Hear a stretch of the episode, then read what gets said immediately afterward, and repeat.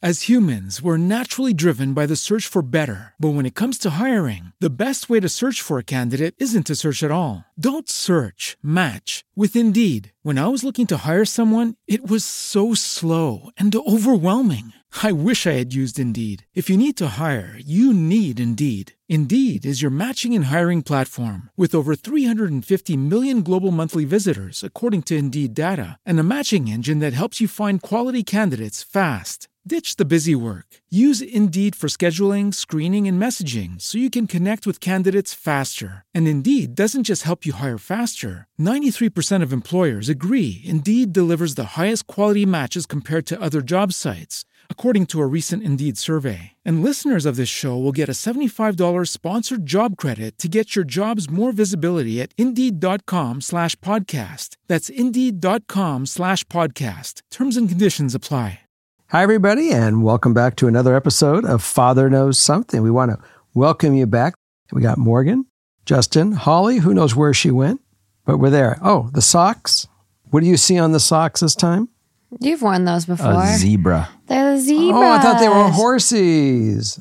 I missed it. I was looking at one. Of, Oh, four legs, Yeah, they're zebras. They're shaped like horses. four they, legs. they got the stripes. So we do invite anybody that if they want to send socks, we posted the address and you can write a little story about them. Okay, let's uh let's get a roll because tonight's a different kind of show. Why is that, Morgan?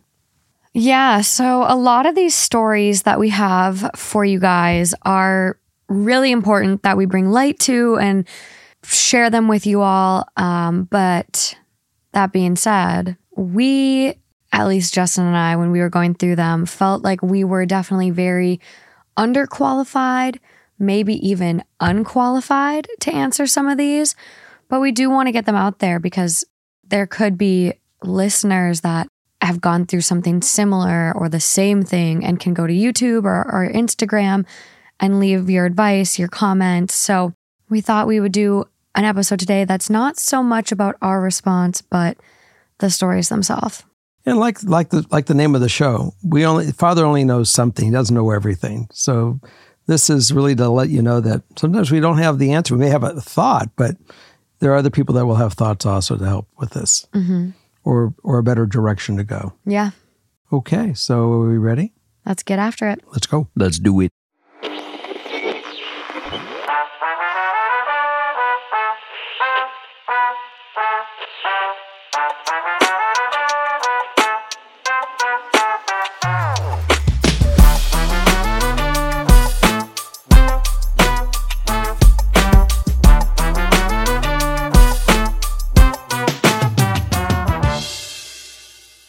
I think we need to have a new drinking game on this show that every time you say, Father doesn't know everything, he might not know best, but he knows something. Every time And that I have to drink. You have to drink. Someone has to drink. you have to drink. this sounds a little college to me. I mean, the only way that would work is if you were binging episodes, you know? I mean, maybe it's happened twice in an episode. Oh, you mean they have to have a drink? Oh, I like that idea. it's really Okay, so hi everyone. Thank you for the podcast. I love listening and hearing the advice. My issue seems pretty straightforward, but I'm really struggling with it. I, 26 female, have been married to my husband, 27 male, for four years, together for 12. Communication has always been a problem for me, going back to pre marriage counseling. I've improved in a lot of areas, and my husband has been incredibly patient and supportive. However, one area is causing major issues, and that's my insecurity. I am a horribly insecure person. Stupid things like a cute girl on a YouTube video he's watching can make me feel insecure in myself. When that happens, I tend to lash out and say hurtful things that I immediately regret. Then, after the argument, I feel more insecure about how I've hurt our relationship and get all kinds of thoughts about how he'll get tired of putting up with me and want to leave. What's so frustrating though is my husband has never done or said anything to make me insecure. This is an issue with me and I hate it. Most recently, I lashed out and used something he'd told me in confidence against him. While he forgave me, he mentioned that this had hurt his trust and confidence in me. I don't want this to continue. It's miserable. How can I be more secure in myself and my life? How do I stop lashing out? I don't want this to hurt our marriage any further. Ideal outcome to stop being so insecure so our relationship can stop suffering. Anything else? While I grew up in a very strict household, I have never suffered any emotional or verbal abuse. Also, he's my only relationship, so I've never been left by anyone. What's interesting, they've been together since she's 14. Is that the math? Mm-hmm. Wow. So here's a thought for you. Um, this guy is, has literally loved you and has, has stuck by you for four, these 14 years or 12 years. Yeah, you went against the rules when you use something against him, something that's private. That there, there are rules for a relationship, and that definitely did it. The, the fact of him looking at a video to trigger you, I think if you're able to re, I don't know if you if you've been going out and doing things together, uh, camping or exercises where you you're spending that time and building that relationship, that that would help satisfy the the the void that you are feeling. Obviously, there's something I believe is going on inside you where you feel a void. That if he trips with anything else, you're feeling you're not getting what you used to get. Now, if that's not the case, then you, it, the obvious thing is you get some additional help to, to try to get you to find out what is the root of your insecurity. And maybe we could, or maybe they can help you see your way through it, that you aren't insecure any longer. And to give you that confidence to know that the man who you're spending your life with, who loves you and who is every day on building that relationship and the strength and trust of that love, that it's it it's solid. I mean, you know, relationships are like are like a crystal glass. If you abuse it, if you neglect it, it will get dusty. If you knock it off the shelf, it gets broken. And then you have to go put those pieces back together, and there's that scar from the glue. Treat this relationship as, as a piece of fine crystal. And I think you guys will be fine and you'll get through it. And it, like like we said originally, if there is any reason why this is not working, then you'll definitely have to seek some assistance to find the reason what these triggers are that are making you behave the way you're behaving. Well, I think that's it. And especially with this story and this episode in general, I know. I think you forgot the theme. it just is the fact that we've all experienced insecurity on some level. I think that's just natural as being part of a, being a human. Um, but when you so clearly can recognize your problem and say, it isn't really, I don't, it's not my relationship, it's me. Like I'm having this. I know the feelings are not healthy and I know it's, I, I know I need to get it fixed. So that's why in this one, it just feels like I wouldn't even really know what direction to point you in because I haven't had that experience to even say, oh, maybe try this. But this is definitely a let's let's try some therapy. And someone who has experience and a lot of clients that have been through these feelings, they're going to have the procedures and and, Oh, absolutely. and thoughts to go through. Yeah. The So- tools. I, this, This is, is- the perfect example of this theme. Yeah, it definitely is because well, I completely agree. We all have our own insecurities and we we all can be self-sabotaged by them at certain points, but the fact that she recognizes how much it's affecting her to the point where even seeing her husband watch a YouTube video and mm-hmm. if there's a cute girl in the YouTube video, she becomes irrationally insecure and starts fights and does stuff like that. So it's like that is not healthy. Mm-hmm. That's not healthy at all. Mm-hmm. And you're to the point where you are going to push him away with this behavior eventually. You're already using things he said to you in confidence against him, which is probably the most hurtful thing you can do when someone loves you and trusts you. So that's why this one is in this theme because this is truly a individualized therapy mm-hmm. is going to work wonders. And then I think some couples therapy would be great as well. You find out when there when you have your have issues. There's your conscious and your subconscious. You can't sometimes work with your subconscious to to to knock those triggers off at first without recognizing the tools with some assistance to help you get through those. So consciously you can watch your behavior, but subconscious you set yourself up for these triggers, and that's what you really want to figure out what's causing those subconscious uh, triggers and behaviors. Yeah, and we all have intrusive thoughts. And so you need to work with a qualified therapist that can help you reframe those intrusive thoughts. And so every time you have an intrusive thought, you go write something positive about yourself in a journal.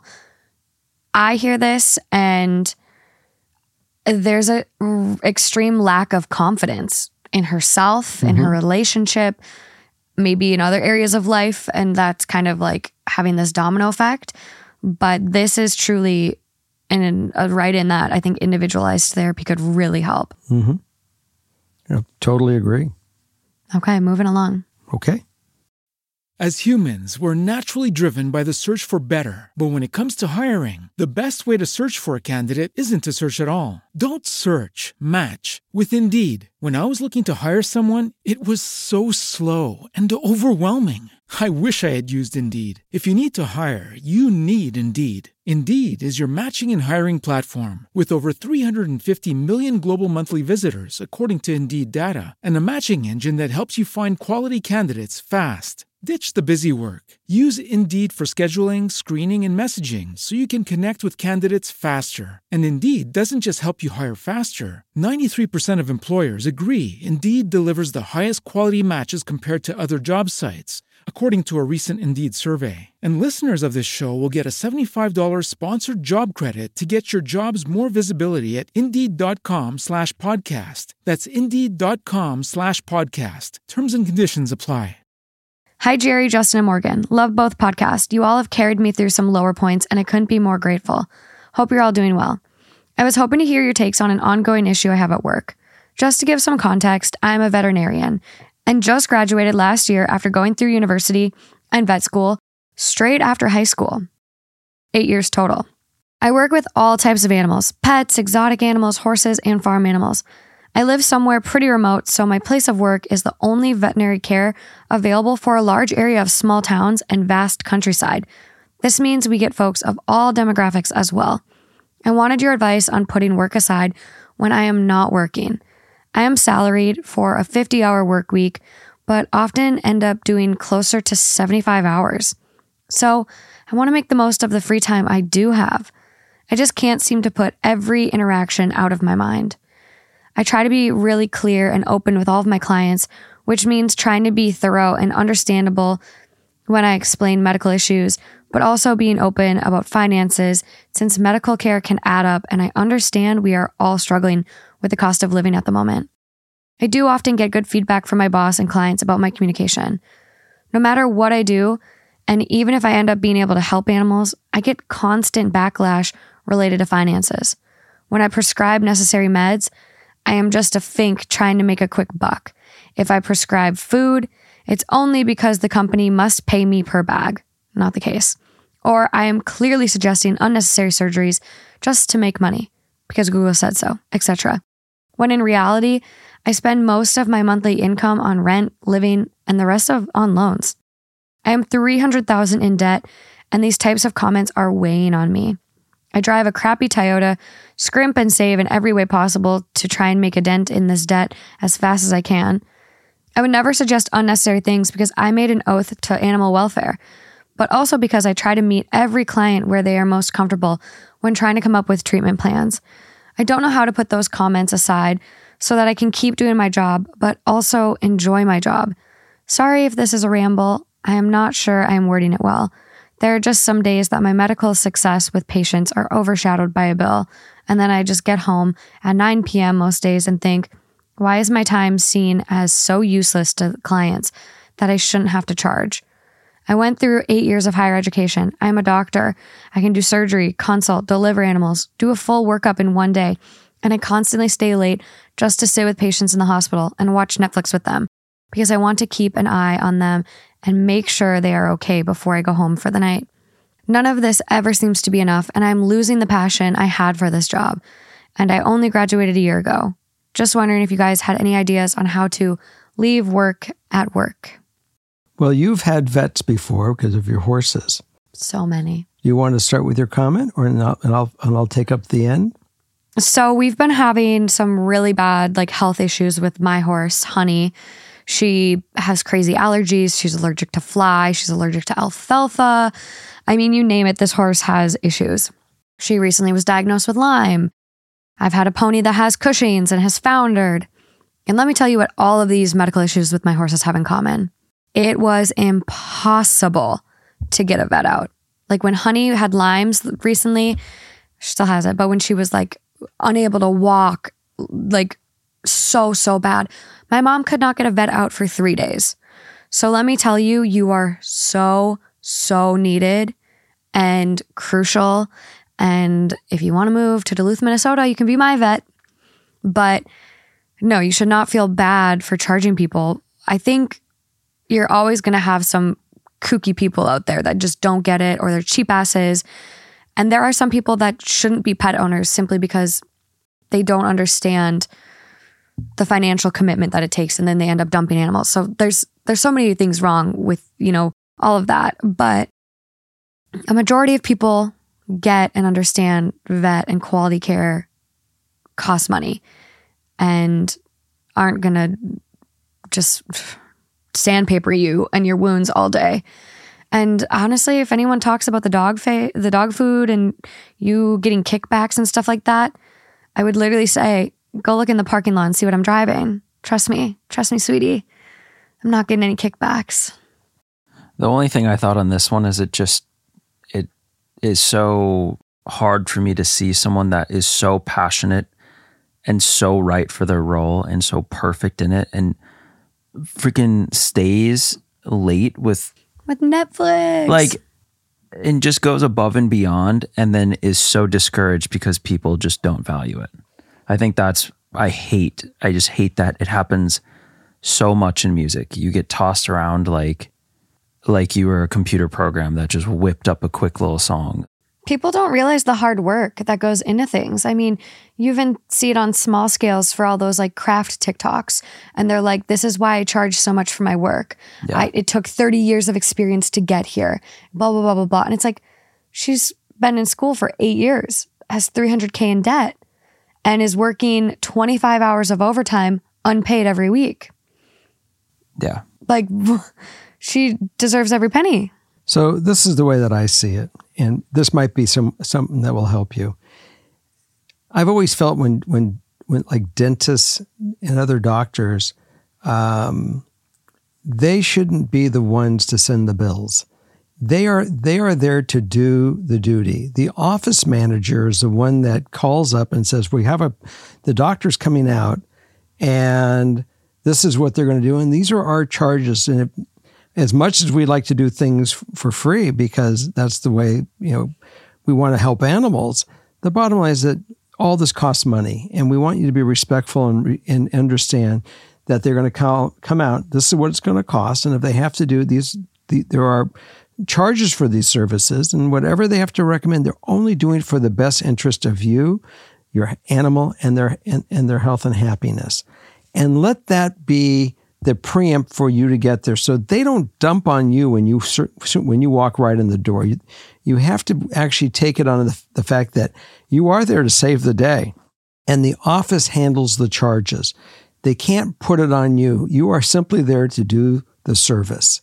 Because you've only been at it for a year, they haven't you haven't gained the respect of the um, these people that you're going to that have looked on the internet and live there to say, you know, veterinarians take advantage of the people by making them buy this bullshit dog food. And they do this charge so they can make money with the drug companies, the kickbacks. There is so much negative press out there that in some cases it might be real, obviously not applicable to you. So that's why you have to kind of remove you from that ability of getting that attack and just let the sale, the office manager take care of this. Your business will be better, and then they handle the collections. You shouldn't have to be doing any of the above. All your job is is to go out there, put the glove on, chuck that cow, and make sure that that cow's internals are working right, or whatever it might be, and get those animals healthy for them, and remove yourself from everything else that goes on. I, it's true. she should not have to be doing. No, but I think um I think she likes to be upfront about costs. And so she, I don't think she's the one personally collecting the bills. And I, I should stop saying she because actually no gender or age was mentioned at all. Um, so sorry.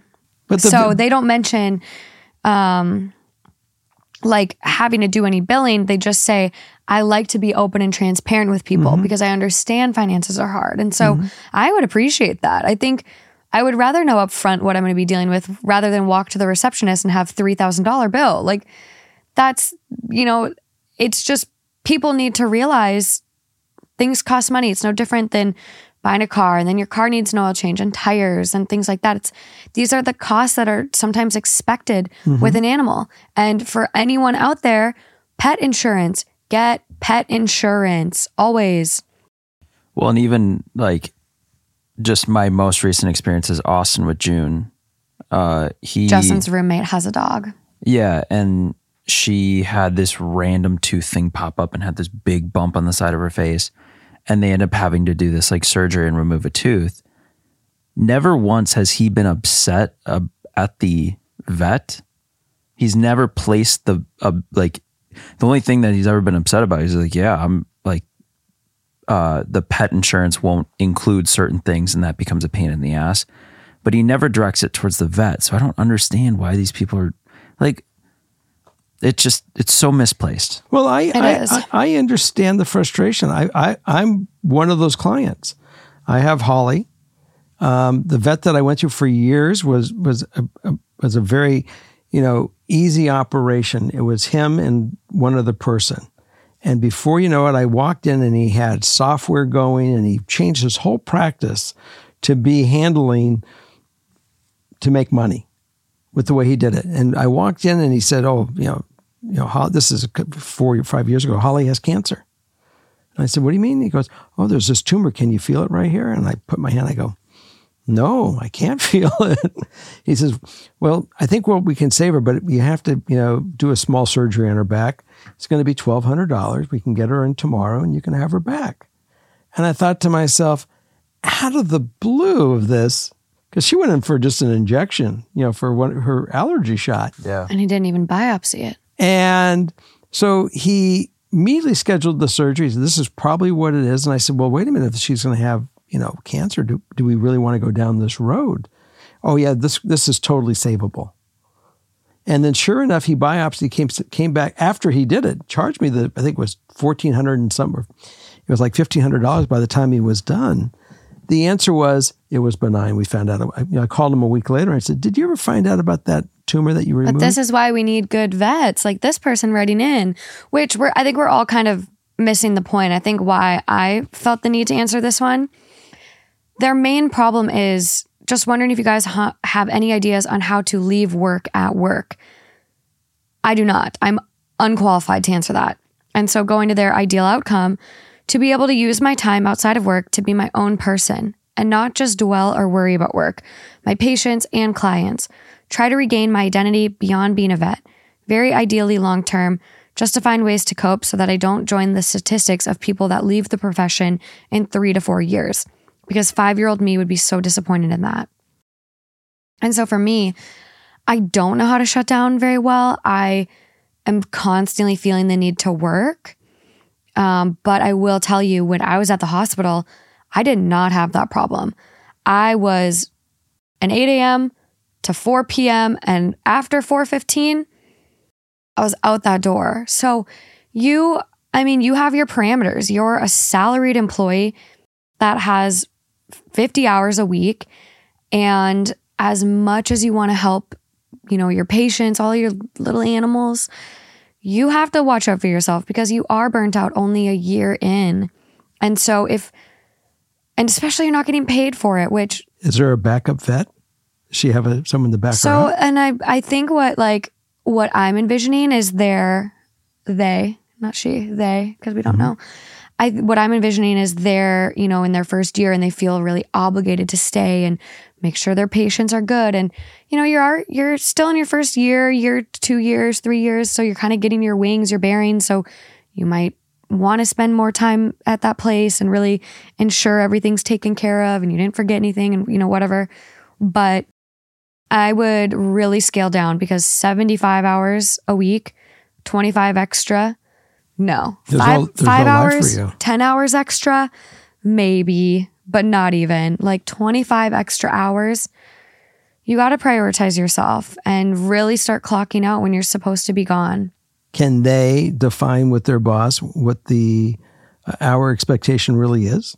Well, considering they're a salaried employee, I am salaried for a 50 hour work week. So 50 hours. Then- then- is what the, it's is expected of them. and then you're out the door. I know. And I know here. tough. I know here. That's what they would if in, in these clinics that we have in LA. They they clock you out because of wage and labor. yeah. And so you just can't, you gotta make a goal. I mean, start small and make a goal that, okay, this week I'm going to meet up with one of my friends for coffee or something. Like start small and putting yourself back out there because you are going to become a part of the statistic if you don't look out for yourself. You can't burn the candle at both ends. No. And so I don't think like I think this is kind of a very niche problem where we need a vet to like answer this, like especially a vet that's kind of been through it to be like, mm-hmm. hey, you know, as a newcomer, I did this and it's really hard not to feel emotionally, you know, connected or guilty or responsible, but you got to call it. You have vet techs that stay there overnight. They'll be fine.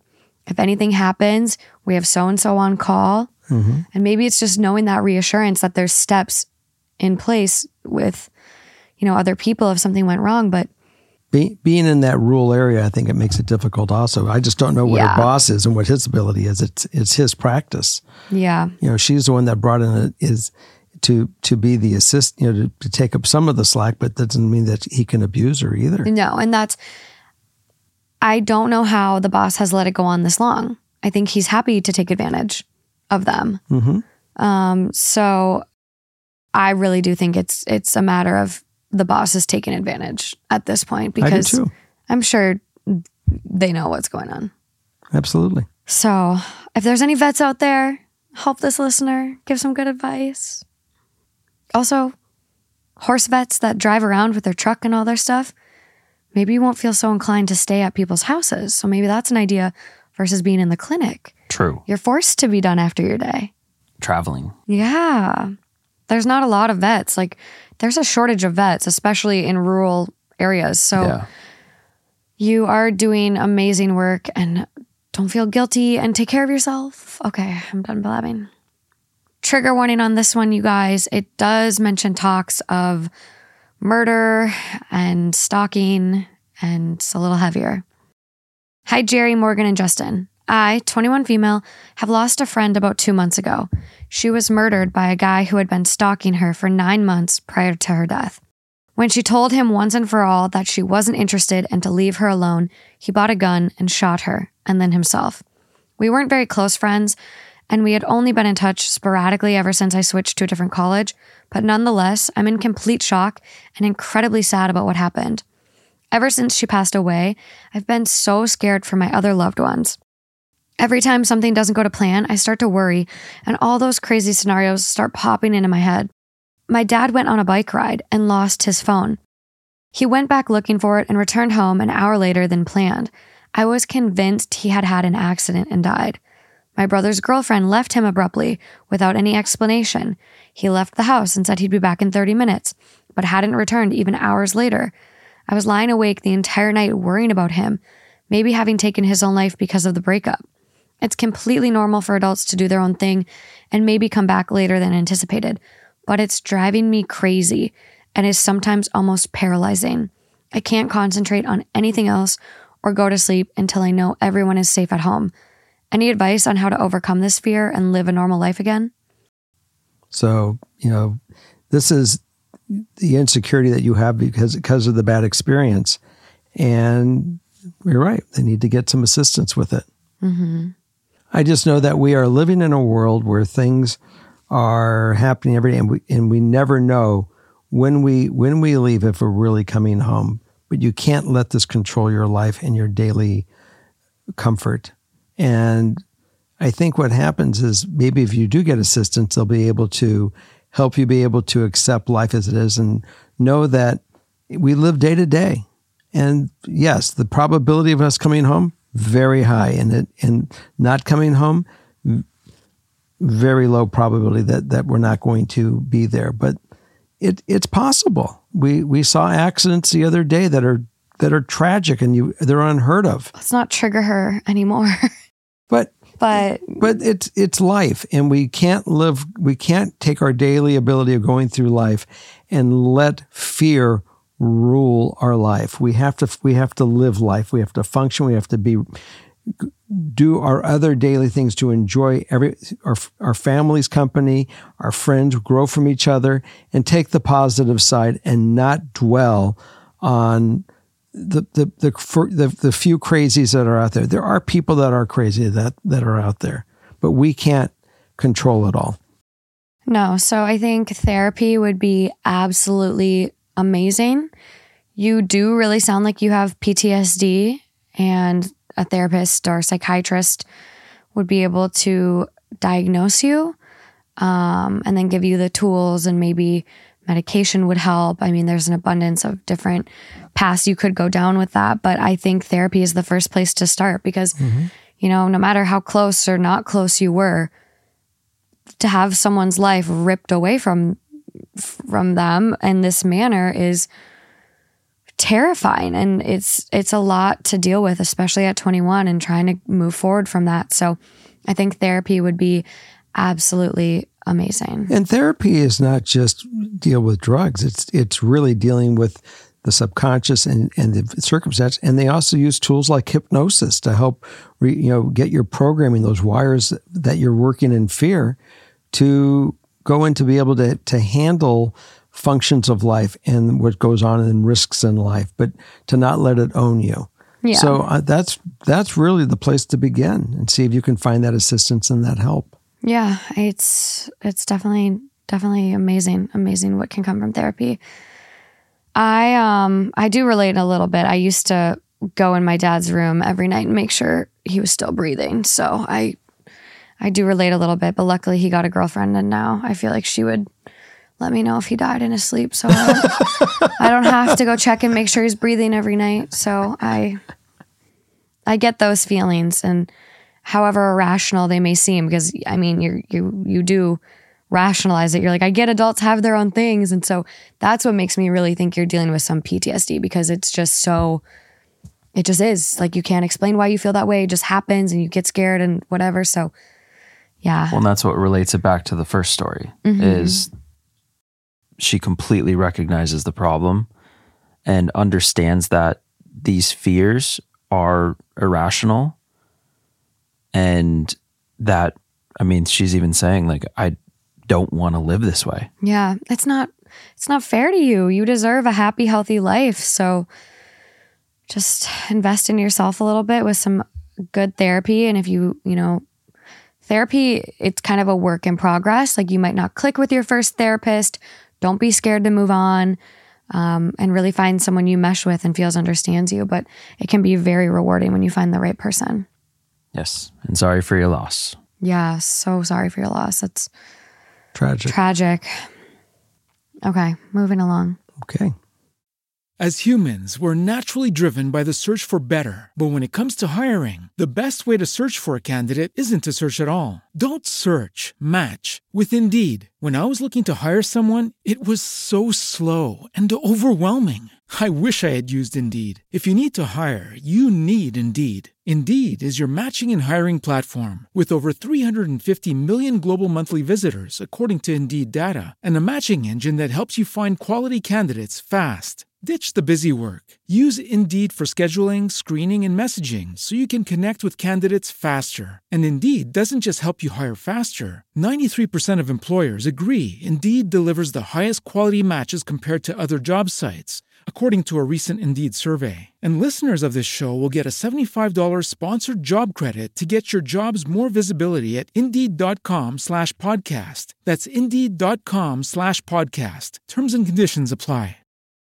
How do I deal with my best friend of 15 years who is codependent on me for her health? I am a female, 33, and I have a friend, 33 female, from middle school. We've been through a lot together. When I moved away from my hometown across the country, she followed me for college slash university. She's been a good friend and she is still a very loyal friend to this day. The issue is is she's very codependent on me for her health, and she is fairly argumentative and confrontational with myself, my friends, and my family. She has been more or less adopted into our family due to distances from her own. Now that I have given you some background, I'll explain the current situation. A few years ago, my friend was diagnosed with diabetes. It took a significant amount of pushing from me to get her to get it checked on because she was very unhealthy and I recognized the signs. When she was diagnosed, she called me freaking out. Myself and my mom rallied around her and changed our lifestyle and helped her learn how to eat healthier, etc. Every time she had significant health challenges, it would be me verbally harassing her to see the doctor. To be honest, this translates into her personal life. If she has an unhealthy relationship, it takes me basically yelling at her until she does something about it. I know it's not a great way to help someone, but it starts off with calm convos and escalates into frantic yelling, cussing. I am worried about her health. The thing that makes it so hard for me is she's super argumentative, but she hates direct conflict. She hates it when I confront her about her behavior. She shuts down and it just turns me into lecturing her, which I hate. I don't like being that person. Eventually, I gave up and stopped confronting and telling her things that frustrates me because the behavior seems to resurface one way or another. Because I stopped communicating with her, I started to become more snappy and sharp with her when she started arguing with me. Eventually, she got angry back at me for being snappy at her and broke down crying in front of me. I explained to her why I was snappy and apologized, but I also said I just can't keep being the one pushing for her to keep up on her health. When her sugar levels drop, she becomes confrontational, and it's just hard to not lose my shit back at her. But I also don't want to argue with her every single time to eat or keep her levels up. She told me she couldn't really change that about herself. She's not as self aware as I am. I asked her how we could solve this, and she said I should just put a banana or something in her hand. Dot, dot, dot, dot, dot, dot, dot. Even just typing this out makes me so mad. I just heard, quote, I would like you to actually be more intrusive when it involves my health. Anyway, I'm very unsure what to do with this relationship.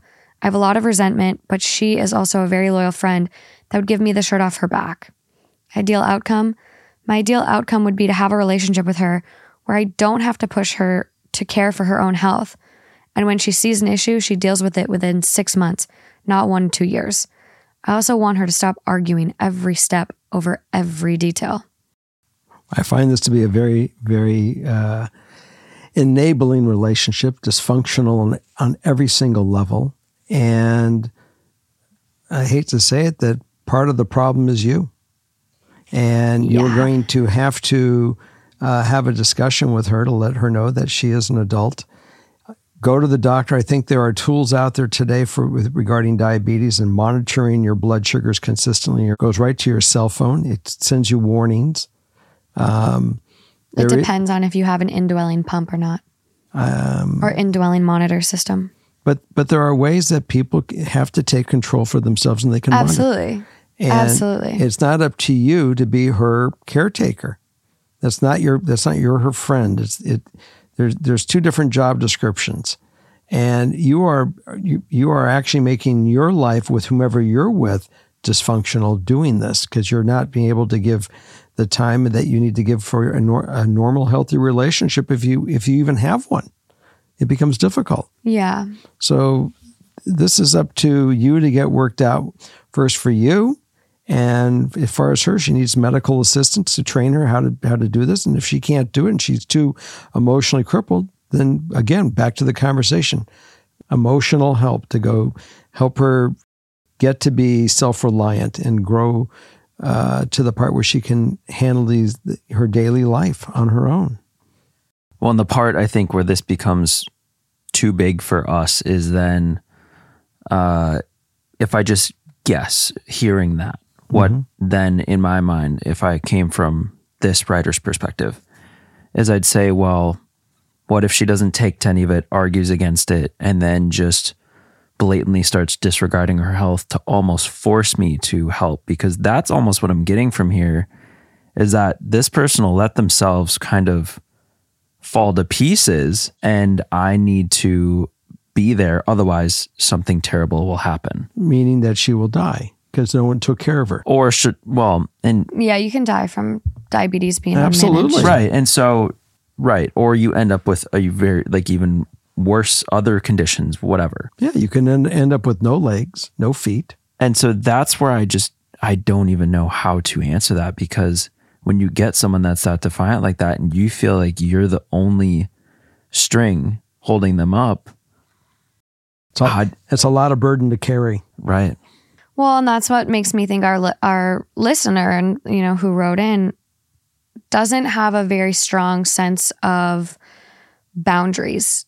And I look at this and I'm like this is very enabling. You are unable to draw boundaries with your friends. You are unable to remove yourself, and that's what you need to do. One, she needs to be shown the reality of what she's going to be faced with if she leaves her diabetes unmanaged. And I don't know if this is type 1, type 2.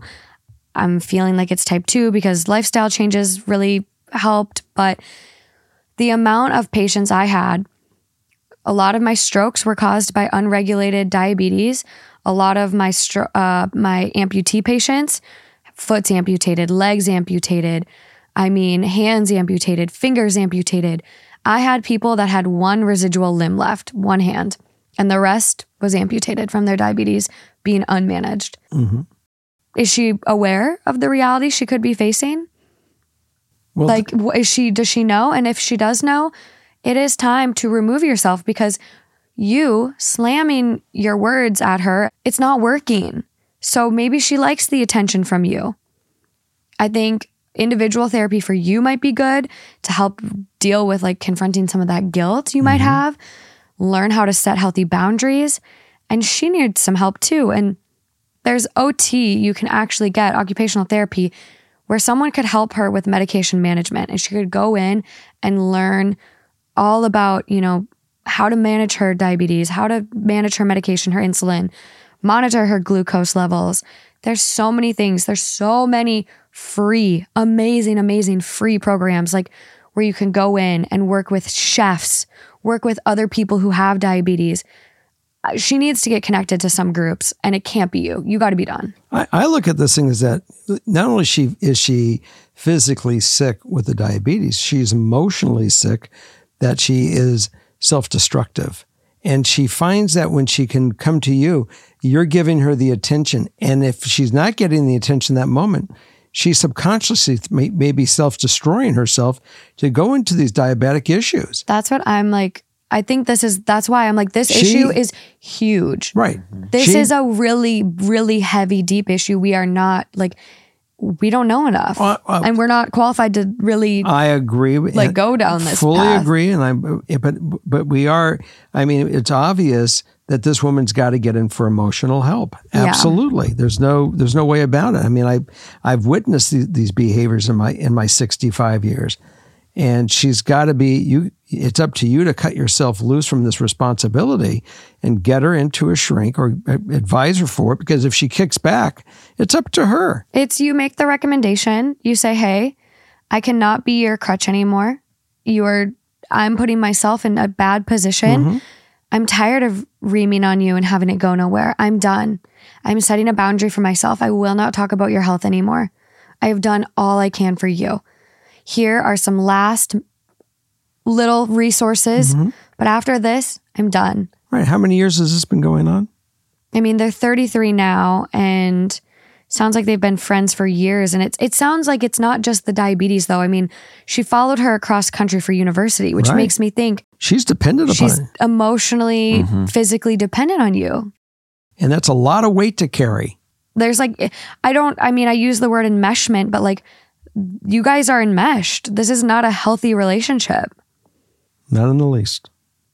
So, therapy. Therapy for both of you to get healthy. Yeah, At, definitely. at, at least if you can't get her to get herself healthy, you can at least get your get yourself healthy. Yeah. And that's the most important thing right now. You have to put your own oxygen mask on. You know, like on the airplane, breathe for yourself so you can at, at least survive it. Otherwise, it's going to bring you down. Absolutely. If there's any listeners that have dealt with something like this, let us know what worked. Okay, Justin, you ready to read? yes As humans, we're naturally driven by the search for better. But when it comes to hiring, the best way to search for a candidate isn't to search at all. Don't search, match with Indeed. When I was looking to hire someone, it was so slow and overwhelming. I wish I had used Indeed. If you need to hire, you need Indeed. Indeed is your matching and hiring platform with over 350 million global monthly visitors, according to Indeed data, and a matching engine that helps you find quality candidates fast. Ditch the busy work. Use Indeed for scheduling, screening, and messaging so you can connect with candidates faster. And Indeed doesn't just help you hire faster. 93% of employers agree Indeed delivers the highest quality matches compared to other job sites, according to a recent Indeed survey. And listeners of this show will get a $75 sponsored job credit to get your jobs more visibility at Indeed.com slash podcast. That's Indeed.com slash podcast. Terms and conditions apply. Hi, Jerry, Justin, and Morgan. Love both shows. It truly feels like I'm talking to a dad and a friend. Apologies in advance for the lengthy writing. Some background. I work managing projects and, as a consequence, people. In the last couple of years, I had to manage a person with a depression diagnosis. My company is amazing to understand when it comes to depression. The head always makes sure to emphasize that it is a real illness and we as managers should recognize it as such and don't treat them as bad resources when they fail at their tasks or when they need to take a day or two off from work. I'm not a stranger to depression, although I never had an official diagnosis. I've suffered from it in the past. I've been lucky to surround myself with amazing friends and my incredible partner, who in one way or another has helped me to overcome it. However, I don't think that I've been at the level of not having the energy to work or overall function. So, now to my question What of my resources has diagnosed depression? They neglect their day to day activities and even fail to show up to work. In some instances, they disappear and don't respond at all, all day. Now, I try to be as understanding and patient as I can be. I know depression takes the best of them, and if they could, they wouldn't have it this way. However, sometimes it gets challenging to work with them. I've noticed that missing workdays or taking longer to complete their tasks means that the rest of the team has to pick up the slack. I try to manage all needs and make everybody feel comfortable, supported, and heard, but I feel like I'm not achieving it. I also find myself getting upset with them. I had many conversations where I expressed my support to them, letting them know that if they need anything, I and the company are more than willing to help them. The only thing I ask is that if they feel like they're not on their best day, send me a message so I can organize the workload. They say they will do it, but it keeps happening and they disappear without notice. My ideal outcome is to know how I can be the best support to this person, but also balance a healthy relationship with the rest of the team. How can I manage when the team is upset about all of the extra work.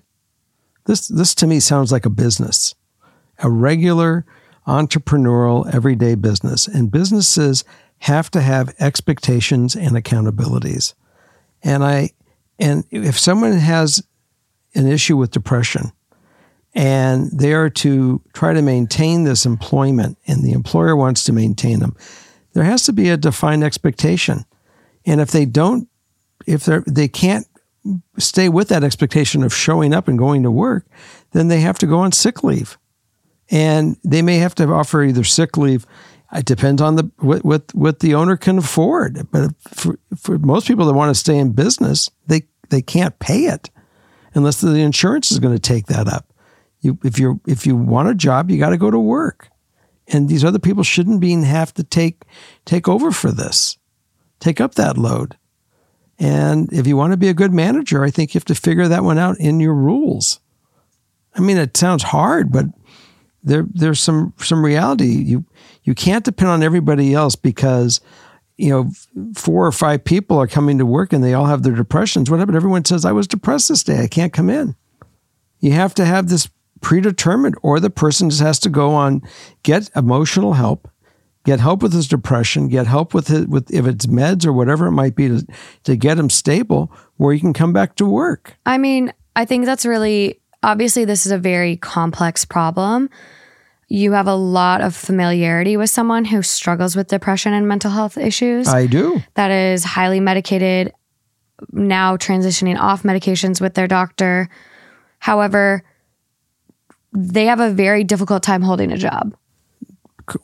Correct. And so I think you say that, but there's so much more that goes into this. Like this person's health insurance and the way they get mental health care could be provided because of this job. So to say, hey, you need to go on a leave and this and that, it's, you just, it could be even even worse domino effect.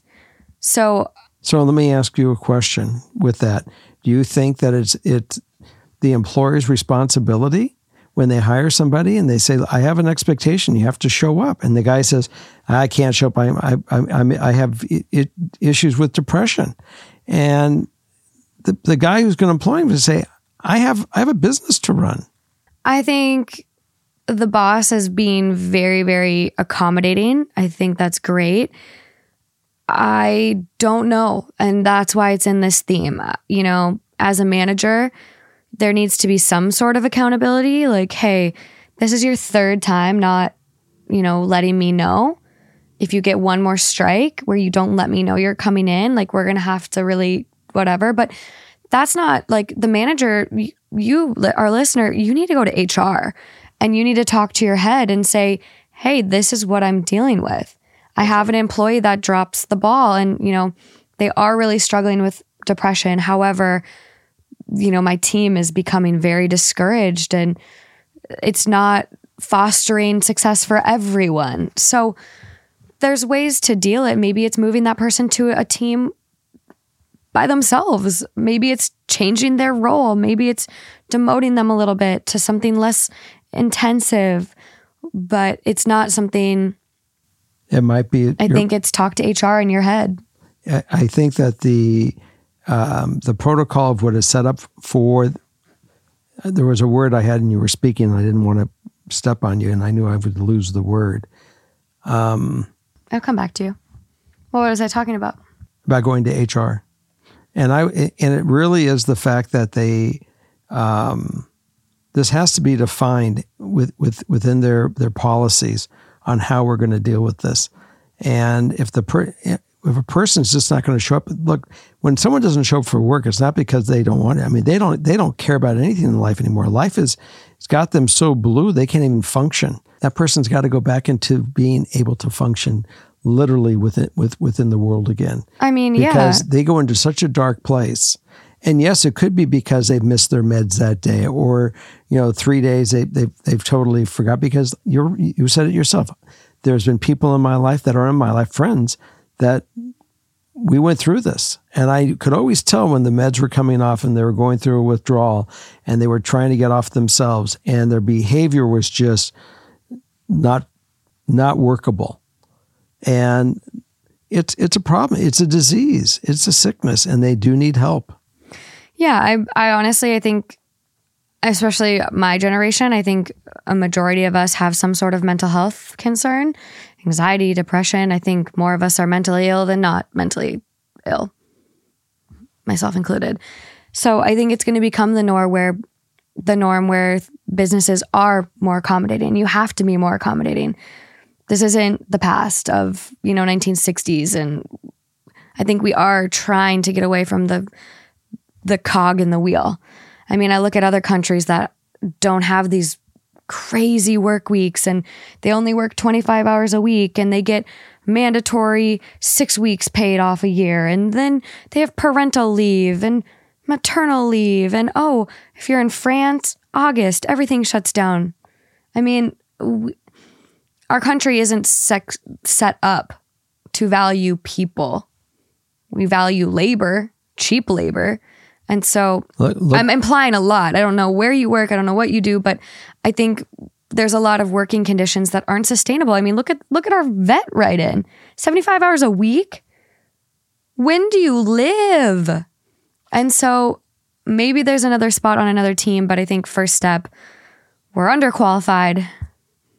bottom line, we are we are HR. we are underqualified for this one. There's no doubt about it. But there's there there's got to be an answer for the business and for this write-in. I mean, there's some emotional uh, responsibility he's taking or this person's taking for for this worker. I don't know what that relationship is.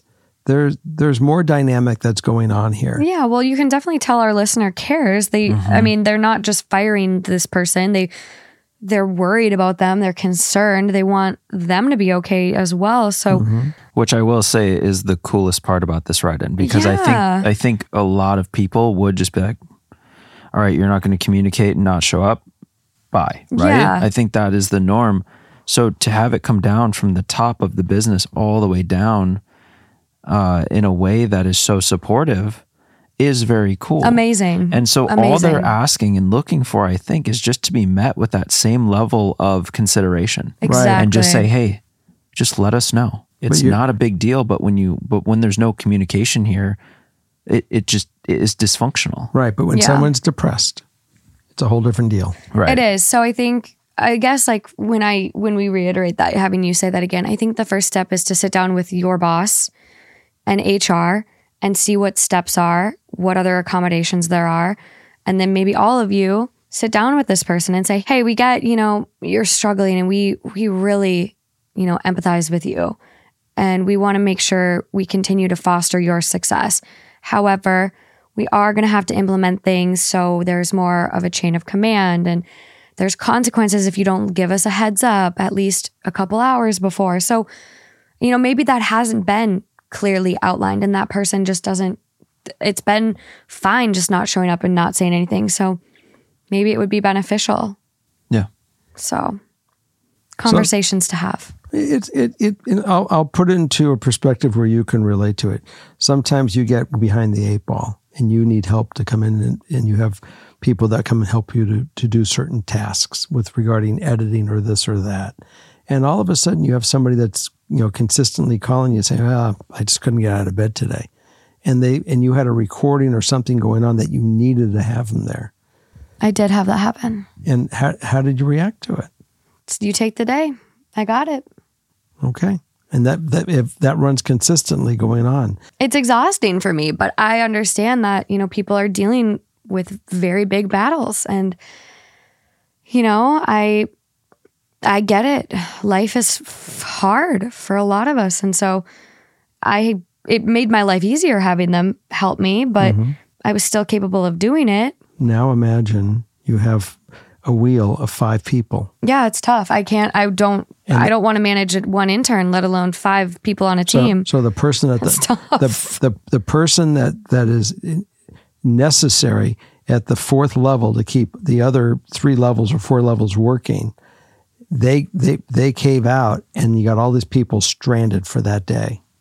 I recognize that it's a problem. However, I'm not qualified to talk about it. I don't know the logistics of the work. I don't know HR. I don't know what, you know, accommodations can be made, which is why I'm saying go to your boss. Yeah. It's not we can't do anything. That's correct. As much as we'd like to know more and help and be able to, to say more, Back to the theme of the show. We can't. Back to the theme. we we don't we don't have the tools to do it. Exactly.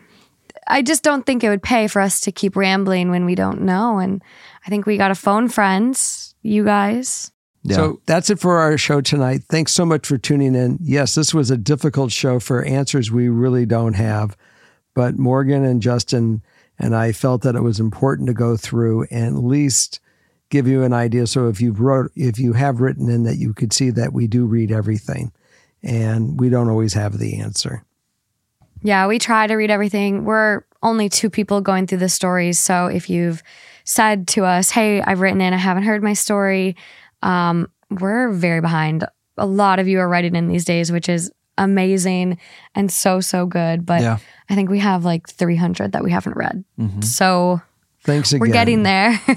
Thanks again for showing up and watching us and bringing us back into your life and becoming part of ours. So we'll see you next week. Bye. Bye. night.